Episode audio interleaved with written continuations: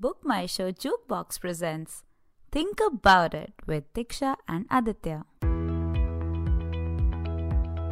Welcome, guys, to the third and a very special episode of Think About It Addicted to This Game. An episode where we talk about at large pigeons, games, addiction, and why you like crushing candy so much. Diksha, you mentioned that this is a special episode. Is it because how this episode is deeply connected to what we do in our work life or day to day life? Exactly. You know how it's funny that we never mentioned on the show that what it is that we exactly do or who we really are? Who we really are? Well, that's a deep question. No, I mean, what is it that we do full time?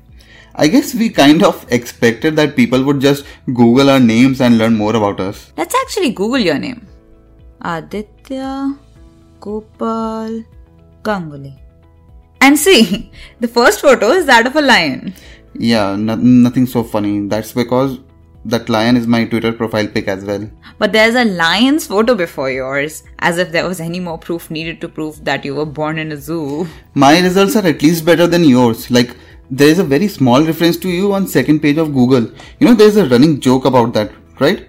If you kill someone, hide them on the second page of Google because nobody, simply nobody goes there. Coming to the main point, this episode is special because it's about games. And you work with a game development company. Exactly. So, serious games, VR games, and this one is special for you because we are going to talk a lot about human behavior today. And that's what you are studying full time for your degree. Cognitive and behavioral sciences to be precise. Great.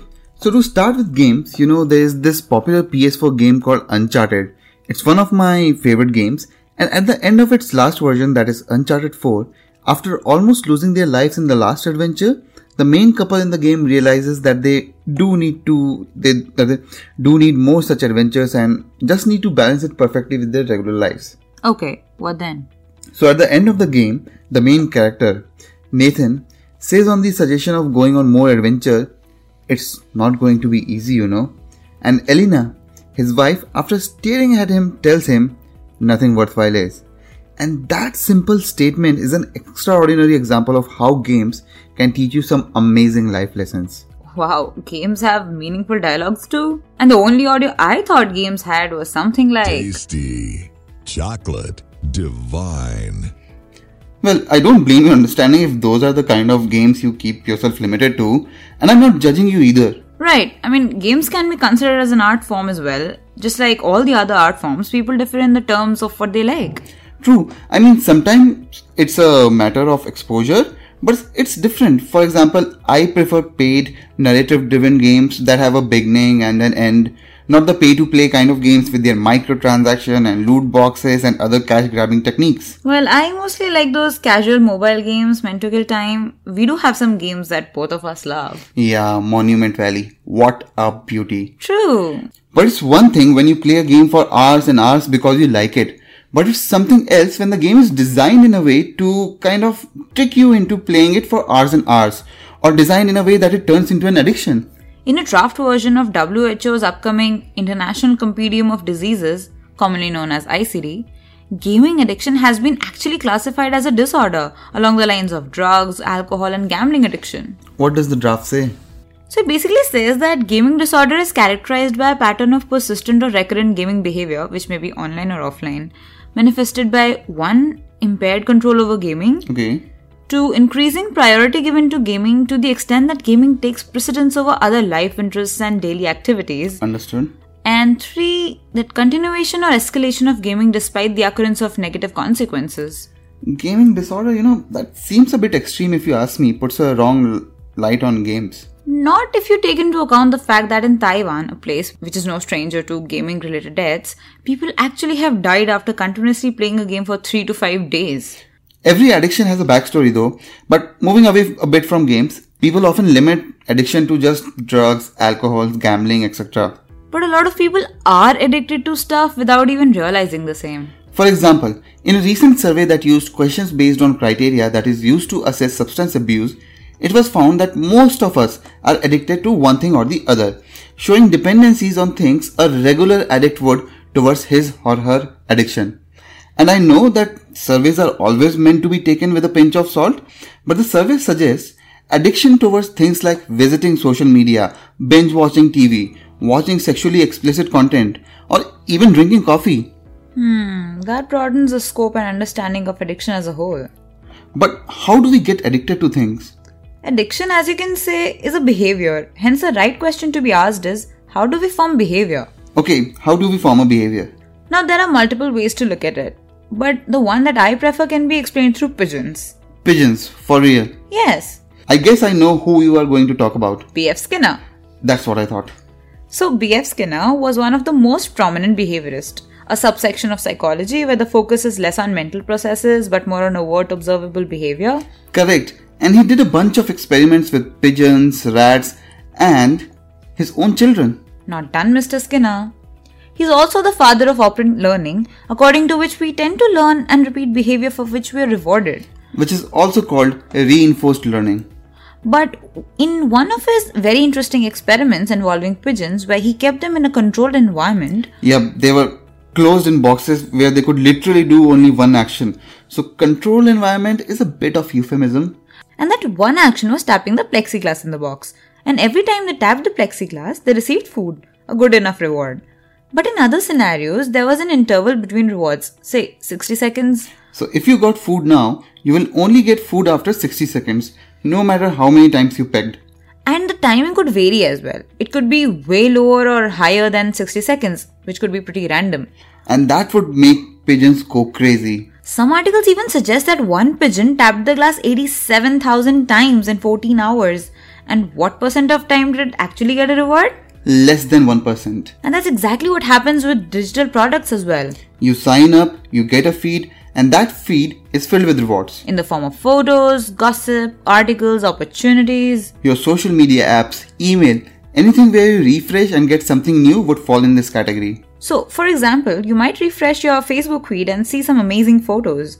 Your friends might upload some new photos just in a few minutes or maybe a few days. But you know that refreshing your feed will get you some interesting pictures. And just like that pigeon, you keep on tapping, you keep on refreshing. But in this case, opening up the app again, checking your mail again and again, checking various feeds again and again, you do not even notice and you're hooked. Hooked. That's in fact the name of the one of the best-selling books that product managers and companies use to create products that you actually get hooked to. What? There's a book about turning us into tapping pigeons? Kind of, and it works really well. Apps and services they are engineered to drive you towards compulsion. And what does the book say? It revolves around a model, a very well celebrated one in the startup community. In fact, if you have to give off the impression that you are a genius product person, just recite the model. This is kind of like the shop knowledge that we discussed in episode 2, which, in case you guys haven't heard, you must. Right. The model essentially says you need to understand, define, and build four things if you want users to keep coming to your product again and again. First is the trigger, which is essentially anything that pulls people to your app. Let's do it with an example. So, I have, let's say, a short stories app, and the trigger for the user is a desire to read horror stories. Fine so far. You are serving a need. Now you need an action, something that gets you that reward. Hmm, say refreshing the app by swiping down. Perfect. And now come to the third part, the reward. It needs to be variable. You may get what you're looking for in 5 minutes or maybe in 5 hours. So, refreshing might get you a horror story, but it can also get you a romantic story. Or it can be horror comedy or romantic horror. The key here is to keep the reward or at least its duration unpredictable. Very close to BF Skinner's pigeons. What is the last thing? Lastly, you need to make people feel as if they have invested in the app in the form of anything likes, shares, saves, anything. So, for example, the short story app might allow you to like these stories and even bookmark and compile them in a virtual notebook. Brilliant. And now that you even feel invested, you are hooked to the product. Figure out these four things for your product and you might actually be able to make people use your product to the level where it becomes a compulsion. It is the same reason we keep on refreshing our feeds every 10 15 minutes, one app or the other, waiting for that piece of food to drop in in the form of a photo or a status update. So coming back to games, this is what games do too. It almost becomes close to gambling. You have a game with different characters with different powers. You need virtual coins to buy a box. Now tapping on this box will unlock a character and you don't know which one it will be. So you might spend even real money to buy even more coins to get more boxes. And the situation is so bad and so close to gambling that some governments are actually looking into it. Apple has even asked its developers to clearly mention the probability of getting a particular reward for games like these and build some predictability. And there is that element of investment too. Your score, badges, characters, farm, clans, whatnot, they are all your investment. And then another psychological principle is used on top of all this to make sure you come back loss aversion. Guys, compare the joy of finding a 100 rupees note to the pain of losing a 100 rupees note. The pain, the loss, it will always impact you way more than the good thing. It's evolutionary. We are always more sensitive to negative things. Doing that helped us survive in the early ages. I mean, if you have to sell a product, try focusing on what people will lose by not using your product versus what they will gain by using your product. This has been proved in researches again and again. Heck, do this as an experiment and you will always find inciting the fear of losing out on something as a better sell. Fear of missing out. FOMO. It's real, guys, it's real. So, in games, you might find features like check in daily to make sure your farm doesn't rot, or your daily bonus isn't missed. And there's your formula to make people play your game over and over again. Now that we have discussed so many concepts, let's do something fun. Let's break down popular games in terms of the principles that drive us to them. Alright, okay. Let's start with the one and only Farmville. Okay, Farmville. Mm, a sense of investment is there. Check in time to time to take care of your crops. So there's that element of loss aversion as well. If you don't check in, you you know you lose your crops or something like that. And then that tendency to show off and look good in front of others. Hey, look, my farm is so amazing. It's a reflection of who I am as a person. Yeah. Okay. Clash of Clans or any other simulation games. Researchers suggest that autonomy plays a big factor in our happiness, and these games provide you with a sense of autonomy. Plus, again, loss aversion. Come protect your forts, investment, etc. Those factors play a major role as well. Okay, I'll try to explain the last game. Give me a game. Mm, your favorite, Candy Crush, those match 3 puzzlers. Well, first, there's this factor of pattern recognition, and we human beings love to recognize patterns. Makes us feel in control. And you know how we end up seeing a face in a potato? Yeah, I have seen those things.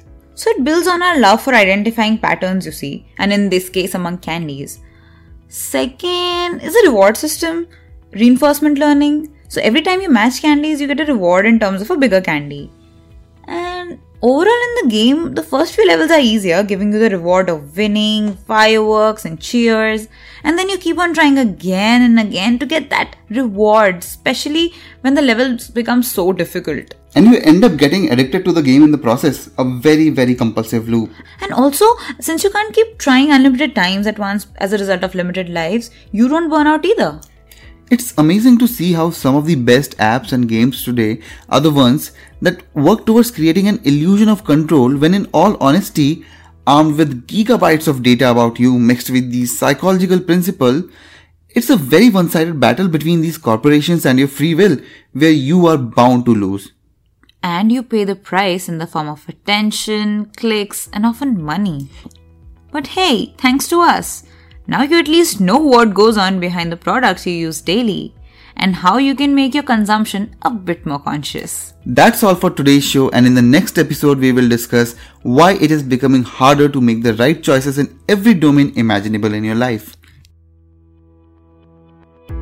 Keep listening to Think About It with me, Diksha, and Aditya. The show was written and produced by Aditya Gopal Ganguly that you can listen to exclusively on Book My Show Jukebox, where all you have to do is just press play